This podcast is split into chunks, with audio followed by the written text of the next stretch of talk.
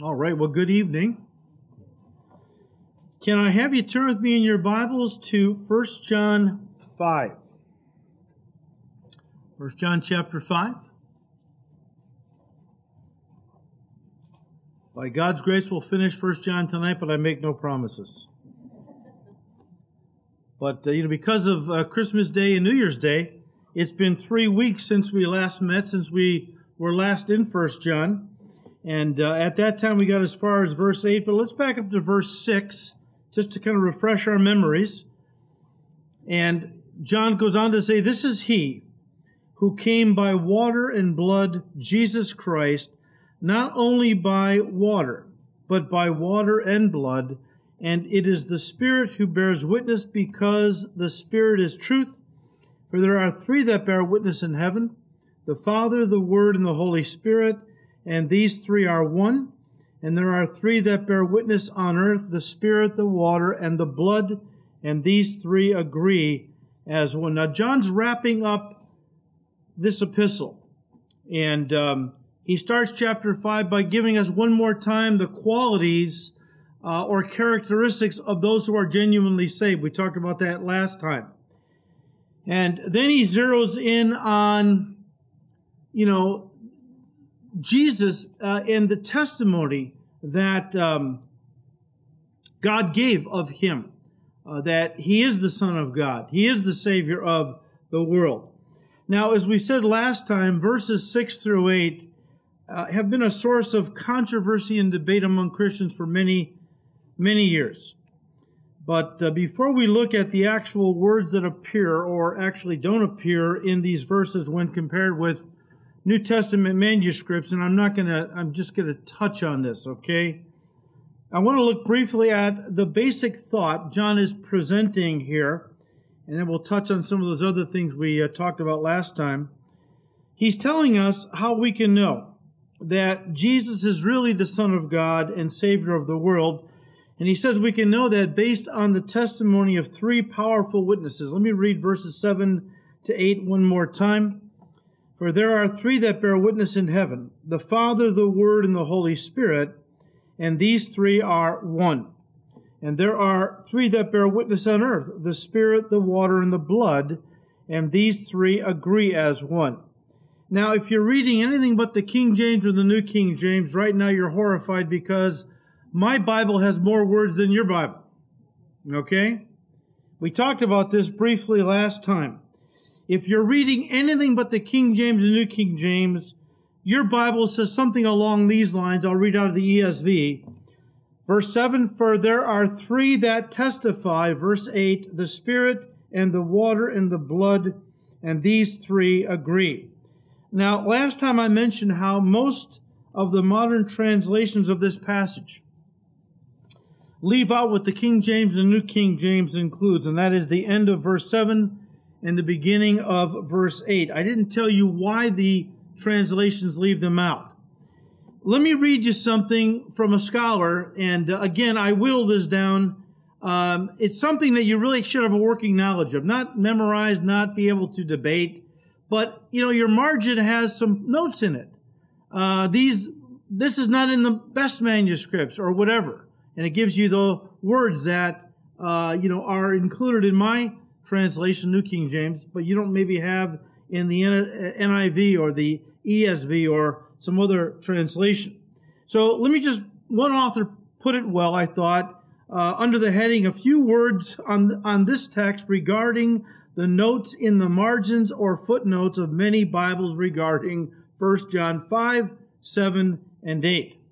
He starts out, the New King James Bible makes a marginal note on 1 John 5, verses 7 and 8 starting or stating that the words, and he quotes now, in heaven, the Father, the Word, and the Holy Spirit, and these three are one, and there are three that bear witness on the earth, and then that's where it stops. He says these are words that are not included in the vast majority of New Testament Greek manuscripts. The words in question occur in no Greek manuscript until the 14th century, except for one 11th century and one 12th century manuscript in which they have been added to the margin by someone else's hand. So not by the person who originally copied it, but another scribe that came along later and put it in the margin. He said in the first few hundred years of Christianity, there were many theological debates regarding the exact nature and understanding of the Trinity. In all of those debates, no one ever once quoted these words in question from 1 John 5, 7, and 8. If they were originally written by John, it seems very strange that no early Christian would have quoted them. In fact, though none of the ancient Christians quote from this verse, several of them do quote from 1 John 5 verse 6 and from 1 John 5 verse 8. Why skip verse 7, especially if it is such a great statement of the Trinity, if it was there in the original, is the idea. He said, in all ancient translations, the Syriac, Arabic, Ethiopian, Coptic, Sahidic, Armenian, Slovenian, and so forth, this disputed passage is not included. Only in the Latin Vulgate does it appear. It is probably best to regard these words as the work of an overzealous copyist who thought that the New Testament needed a little help with the doctrine of the Trinity, and he figured this was a good place to do it. Or perhaps the words just started as notes written in the margin of a manuscript, but the next person who copied the manuscript thought they must belong to the text itself, so he included them. While there is no explicit, explicit statement of the Trinity uh, in the statement such as this, uh, in other words, this is a, a very clear statement of the Trinity. Problem is, it's not in the original. Okay? Now, don't panic, he said because there are many places in the New Testament, of course, Old too, but many places in the New Testament where we see the Father, Son, and Holy Spirit working together as equal, distinct uh, persons. And then he gives numerous passages. You can come up here and uh, copy them if you like, or if you go online tomorrow, uh, my notes will be up online. You can copy them that or or, uh, or pull it down. Uh, make make a, uh, a, print of it. Um, he goes on to say, How did these words ever get included if they are not in any ancient Greek manuscripts? The words were included in ancient Latin versions of the Bible, and in the year 1520, a great scholar named Erasmus produced a new, accurate edition of the Bible in ancient Greek. When people studied Erasmus's Bible and compared it to the Latin version, they noticed he left out this passage, and they criticized him for it. When he was criticized, Erasmus said, You won't find these words in any ancient Greek manuscript. If you find me one Greek manuscript with these words in them, I'll include it in my next printing. Someone discovered, quote unquote, a manuscript with the words in them, and it wasn't an ancient manuscript at all. Somebody produced a forgery. Erasmus knew this, but had already promised to add the words if someone found a manuscript with the words, so he reluctantly added the words in his 1522 edition. However, he also added a footnote saying he thought that the new Greek manuscript had been written on purpose just to embarrass him. So somebody came up with it because they loved that, that those words in there. So they, you know, and uh, so he's promised to they could produce a manuscript. They did, and so he included them. The author says since the Greek text of the New Testament that Erasmus printed became one of the Greek texts used to make the King James Bible, these added words became part of the King James Bible. And also because the New King James was translated from the manuscripts the King James was translated from, that's why you see it in the New King James as well. I use the New King James, love it, okay? The author says passages like this give us no reason to fear that our New Testaments are unreliable. In the entire New Testament, there are only 50 passages which have any sort of question regarding the reliability of the text, and none of those are the sole foundation for any Christian doctrine or belief. If 50 passages sounds like a lot, see it this way. No more than one one thousandth of the text is in question at all. And some of those are considered, uh, they, they sometimes words were uh, uh, changed in the sense of the spelling. So that was a variant, and so they would include that. Um, but from my studies, I have uh, I have uh, uh, come to realize that it's a very small percentage of, of anything questionable. All right. And it affects no doctrine. No doctrine. Okay. You can be confident that the Bible that you have in your lap, whether it's NIV, New King James, King James, NASB, whatever it might be, you have God's Word in your lap. And you have everything you need from God to live your Christian life. All right? Now, some people believe that only the King James is inspired. And I'm not going there, but I don't believe that. Okay? Anyways, the author concludes evangelical Christians may not know much about these passages, but many religious people who don't believe the Trinity, such as the Jehovah's Witnesses, do know the textual issues around this passage. Therefore, if you bring up this verse to support your position on the Trinity, well, they're going to hit you. They're going to attack you. They're going to show you how this passage doesn't belong in the Bible. It may get some people thinking who didn't understand this. That's why I'm going through this. There are Christians who are reading the King James and New King James, and they've been reading this passage, you know, these words in their Bible for as long as they've been saved. Now all of a sudden somebody hits them with, but they're not really in the original. That may cause some Christians to begin to doubt, well, what else is missing? What else can I r- rely on? The author says, uh, you know, um, it may get some thinking, well, maybe the Trinity isn't true. Maybe Jesus isn't God. Maybe it's just the invention of people who would try to change the Bible. He said this can this can do some real damage. That's why I'm bringing it out so you have a working knowledge of what's going on here. And finally, the author says the text of 1 John 5, 7, and 8 should more accurately read, For there are three that bear witness the Spirit, the water, and the blood, and these three agree as one. Verse 9, verse 9. John said, If we receive the witness of men, the witness of God is greater, for this is the witness of God which he has testified of his Son.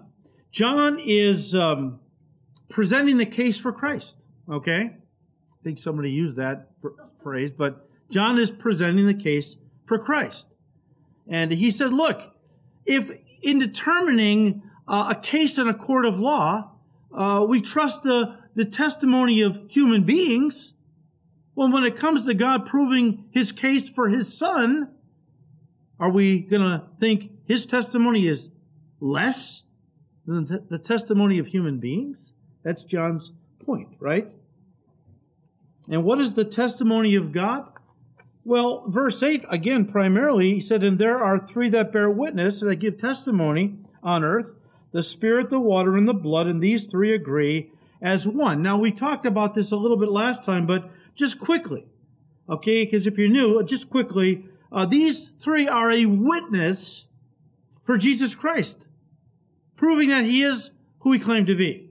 The Spirit, a reference to how the Holy Spirit empowered Jesus with the power of God, listen, to validate Jesus' ministry, uh, the Spirit empowered the Lord Jesus Christ with the power of God. Jesus, being God, could have used his own power, but he would have blown his mission.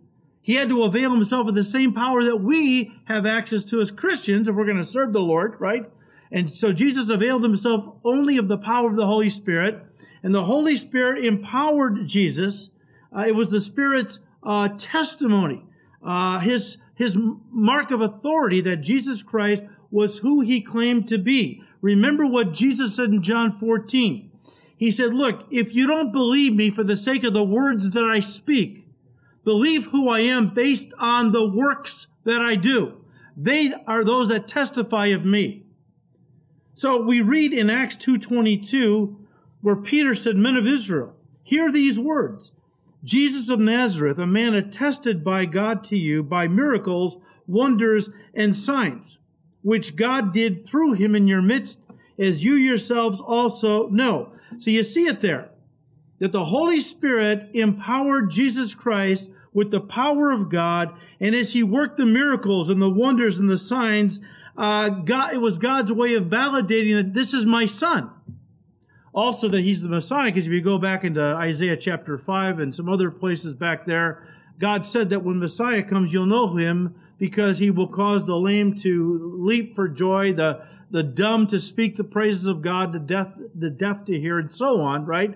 And so these were also signs that proved he was Messiah, but even more so, he went on to say, Not only am I the Messiah, I am the Son of God. We know him as God the Son, the second person of the Trinity.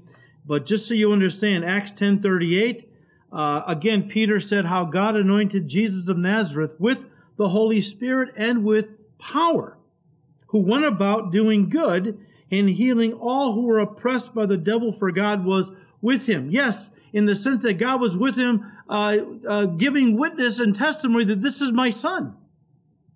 And I'm proving it by giving him my power to do the work I've called him to do. So the Spirit, Holy Spirit, water, another uh, uh giving testimony. Uh, I believe the reference here is to the water of Jesus' baptism. The water. How does the water of Jesus' baptism, uh, you know, testify uh, that he is the Son of God? Well, it wasn't so much in the baptism, but what happened after the baptism. Uh, Luke 3, 21 and 22. When all the people were baptized, now people are coming out to the wilderness to have John baptize them. It came to pass that Jesus also was baptized, and while he prayed, the heaven was opened, and the Holy Spirit descended in bodily form like a dove upon him, and a voice came from heaven which said, You are my beloved Son, in you I am well pleased. The blood. I believe that's a reference to his death on the cross. And if you remember from last time, we have two notable events that bookend Jesus' ministry. His baptism to start off his formal ministry, and then his crucifixion, where he shed his blood on Calvary's cross. They bracketed the Lord's earthly ministry. And guys, in both of them, the Father testified concerning his Son, once verbally, when Jesus came up out of the water of the Jordan after John baptized him. We just quoted Luke 322 where the father said this is my beloved son in whom i'm well pleased and again again when G- after jesus had shed his blood on the cross and he bowed his head and dismissed his spirit. And at that moment we read.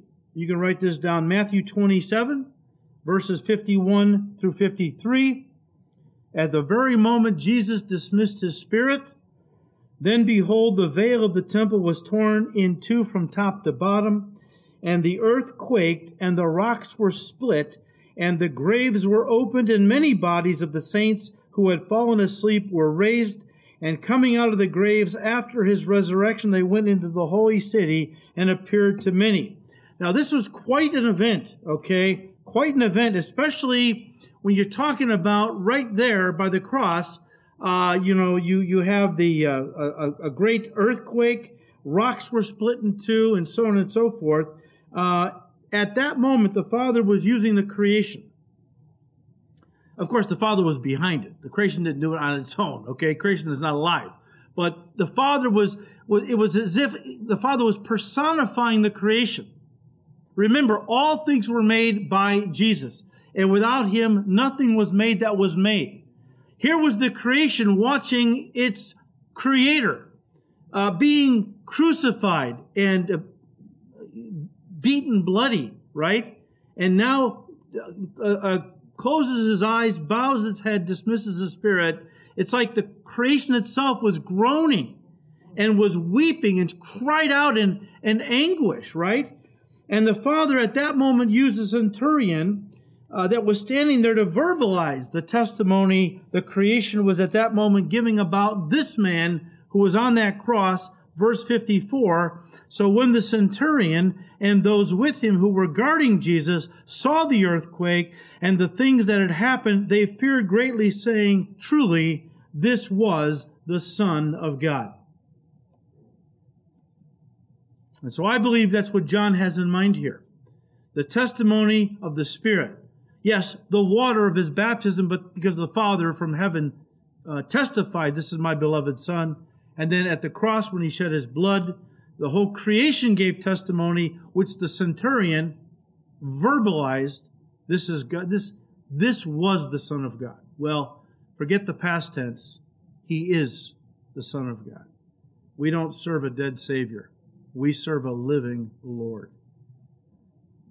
And then John does something, guys, that hits all of us where we live, okay?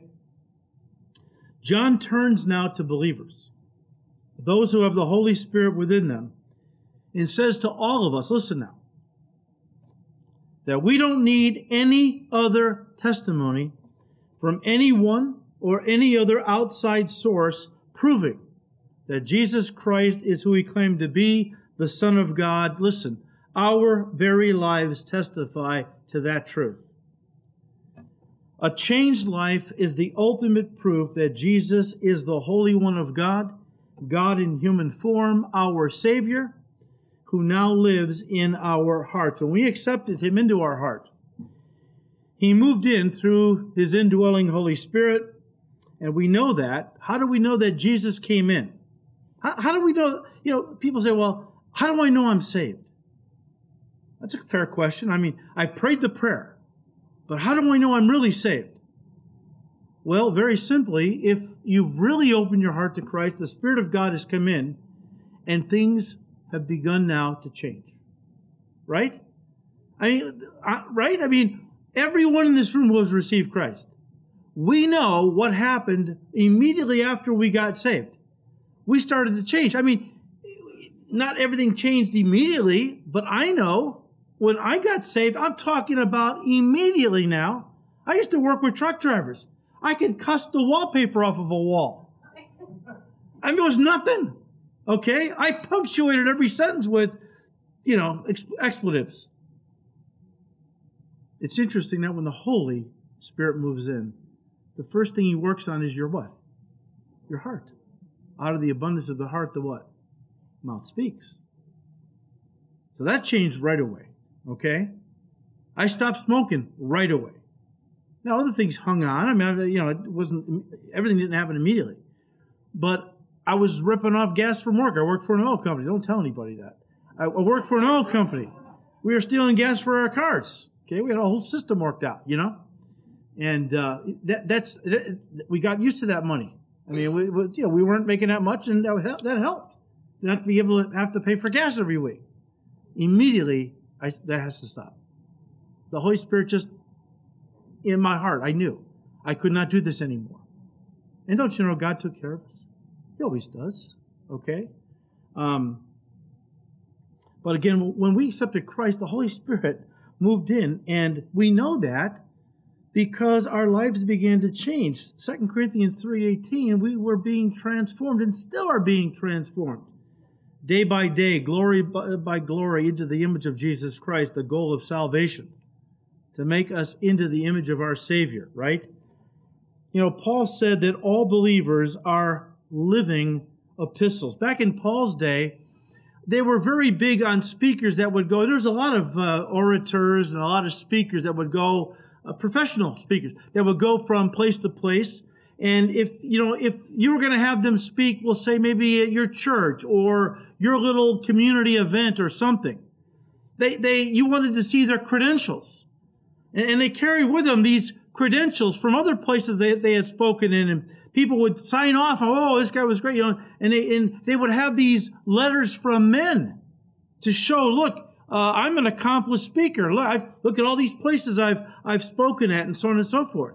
And so when Paul was going around speaking for the Lord, uh, some of his critics said, well, where's his letters of recommendation?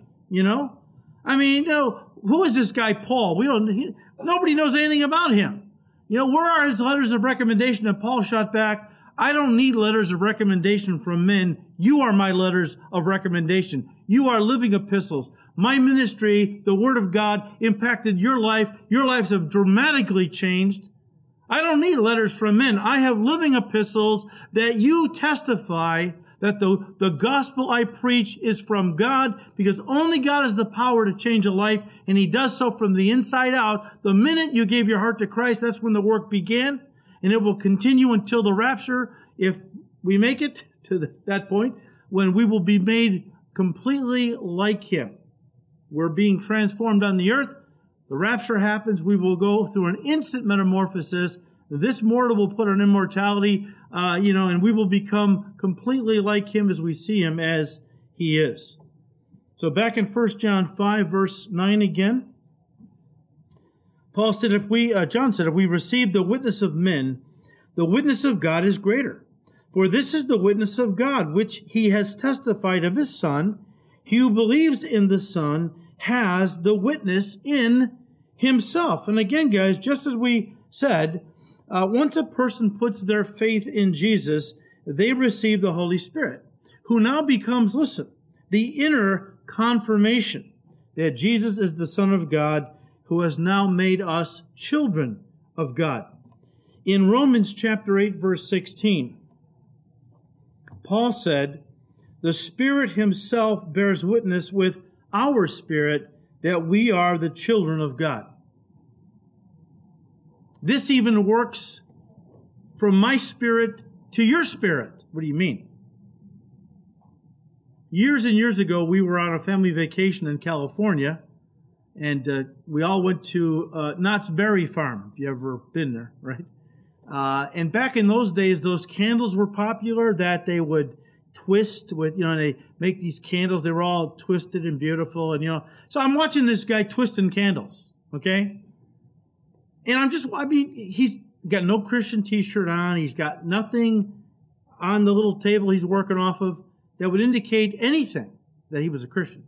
But the Spirit of God said, This guy is a Christian. The Spirit in me bore witness that this man knew the Lord. So then I started to look for evidence. And I picked up one of his candles and he had a little tag hanging off the candle, and it was a little kind of a, a little booklet you open up. I opened it up, John 8 12, I am the light of the world. There you go. Okay? The Spirit of God bears witness that, first of all, we are children of God. I know that the devil tries to get a lot of new Christians to doubt, right? But again, look at the changes. If the Lord is in your heart through the Holy Spirit, there's going to be changes, not just outward changes like I expressed, giving up smoking, drinking. Yeah, sure. There's going to be inward changes, though. Your worldview changes, what you value. Before I got saved, I wanted to open up a liquor store and a, a deli. Okay, either one of those, and uh, and uh, just about ready to. My father and I were gonna. We started looking for space to rent to open up a liquor store or a deli. Okay, and we went right down to the new strip mall down the block from our house just being built and we thought here we go right and uh, i walked up to one of the uh, stores wasn't occupied yet because it was still under construction had a big sign out in front that said coming soon cove liquor and deli can you believe that that was the lord saying no it's not going to be a lick i wasn't saved yet but the lord knew what was going to happen you're not going to be own a liquor store or a deli. All right? So I gave up that dream. Back then I quit easily. But uh, but it's just amazing, right? What uh, the Lord does and how and, and this is the thing. When I look back at my life before Christ, well, I was a different person back then. I'm a new creation now. And if you doubt whether you know the Lord, ask, no, you're not all that you want to be. None of us are. But are you still what you once were? Well, no, I'm not. Then you're a work in progress. And he who has begun a good work will see it all the way through to completion. Okay? All the way through to completion. So, verse 10 He who believes in the Son has the witness in himself. He who does not believe God has made him a liar because he has not believed the testimony that God has given of his Son. And this is the testimony that God has given us eternal life, and this life is in his Son. He who has the Son has life. He who does not have the Son does not have life. Now listen, John makes it very, just a very simple statement. If an unbeliever rejects everything the Father has testified about his Son in the pages of Scripture, well, they're essentially calling God a liar. Okay? On the other hand, if they do believe the testimony of God, and I'm thinking of God the Father, Son, and Holy Spirit in Scripture, because all of them gave testimony of who Jesus is, was back then, is, that became the outward testimony, the Scriptures. Okay, the outward testimony. Uh, if a person believes that outward testimony of Father, Son, Holy Spirit concerning Jesus Christ at that moment, the Spirit moves into their heart, and now they have the inner testimony of the Holy Spirit. We just talked about that. Of course, this inner testimony is the result of, listen, the new life that we now have, eternal life inside of us. Uh, that we now have uh, in Christ a new heart. Uh, we now have a new nature, of course. Uh, 2 Peter 1 4, the divine nature. We, we, become partakers of the nature of God, right? Uh, and as such, we have new attitudes, new desires. Who in this room before you got saved wanted to come to church on a Wednesday night and study the Bible? Okay. Uh, I would dare say probably none of you. I know I didn't. Okay. You would have told me back in my drinking days that uh, at one point I'd be up here preaching, first of all, uh, or at very least I'd be in church, uh, you know, all the time and not drinking anymore and, and smoking or whatever. I would have thought you were crazy. But that's the transformation that takes place when you accept Christ. The Spirit of God moves in. How do we know He has moved in? Because we have new attitudes, new desires. Uh, I don't want people think I don't want to be a Christian because you guys can't have any fun. What do you say that? Well, you know, you can't go out drinking and partying and you know sleeping around, so on. You know, that's fun. Uh, no, that's death. Uh, masquerading is fun. Okay. Um, besides that, I'm not forcing my, restraining my, oh, I want to go to a party so bad. I, oh, I want to have a fifth. I'm not restraining myself from all those things. I don't have a desire to do those things anymore. You know? And and you know, how do you explain that except God is now inside? And he's working from within, giving new attitudes, new desires. Of course, the fruit of the Spirit is being born now. All right? Uh, author Warren Wiersbe said, and I quote, The Spirit was given to bear witness of Christ. Remember in uh, John 15, verse 26, and then chapter 16, verse 14? I'm going to send the Holy Spirit, he said. He won't testify of himself, he'll testify of me. That's the Spirit's ministry to testify to the people of this world that Jesus is real, that he is the Son of God, and so on. Once we accept Christ, the Spirit moves in to our hearts now. But the testimony doesn't stop. Okay, he continues to work within us. He said, Wiersbe said, we can trust the Spirit's witness because the Spirit is truth, 1 John 5, 6. We are, we are not present, excuse me, we were not present at the baptism of Christ or at his death, but the Holy Spirit was present. The Holy Spirit is the only person active on earth today who was present when Christ was ministering here. The witness of the Father is past history, but the witness of the Spirit is present experience. See, that's why I say the Spirit continues to bear witness to your heart that Jesus is real. How? Through your experiences with Him. You know, the love and, and just the, the fellowship and you feel His presence and just all these things that He's alive and you, there's, there's this relationship. It's not going to church and, uh, like I used to do as a Catholic and just, you know, interacted with uh, statues and stained glass windows and incense, thinking that I was coming in contact with God. That wasn't coming in contact with God at all. That was religion. As a Christian, I have a relationship. The Spirit of God is inside now. And wow, I mean, some people think, well, I'm, I'm not, you know, you're, you're playing church. I've had people say that over the years. You're just playing church over there at Calvary Chapel. Why, why do you say that? Because you don't have a building you're meeting in this room here, you know? I mean, there's no statues, there's no stained glass windows. You can't call this a church. Well, you can if you look at the people as the church and not the building. Okay? That building is not the church. And it gives people the illusion they're in God's presence with all the statues and stained glass windows and whatever else.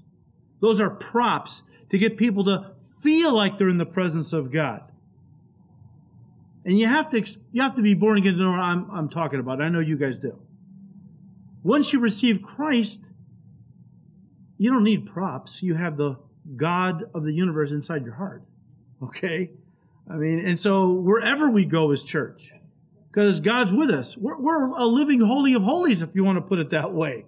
And everywhere we go is holy ground. Everywhere we go is church. And, and we should really realize that. It's not church here on Sunday morning and then out at work you can tell the dirty jokes around the water cooler or uh, off color remarks or whatever it might be. No. Everywhere you go, you're taking God with you. He lives in your heart. You're a living holy of holies. Um, so we're not, we were not present at the baptism of Christ or at his death, but the Holy Spirit was present. The Holy Spirit is the only person active on earth today who was present when Christ was ministering here. The witness of the Father is past history. The witness of the Spirit is present experience. The first is external. The second is internal, and both agree. Back to 1 John 5, verse 11. And this is the testimony that God has given us eternal life and this life is in his Son. He who has the Son has life. He who does not have the Son of God does not have life. It reminds us of John's Gospel, chapter 1, verse 4. In him, Jesus, in him alone was life, eternal life. John 3:36 he who believes in the Son has everlasting life. And he who does not believe the Son of God shall not see life, but the wrath of God abides on him, on her. Okay? In saying this, and I'm thinking of 1 John 5, verse 12, where John said again, He who has the Son has life. He who does not have the Son of God does not have life. Now, John here is not talking about physical life. We know that because he uses the Greek word zoe. And zoe refers to spiritual life, eternal life. Whereas the Greek word bios, from which we get our word biology, refers to uh, physical life. Our English word biology comes from that Greek word.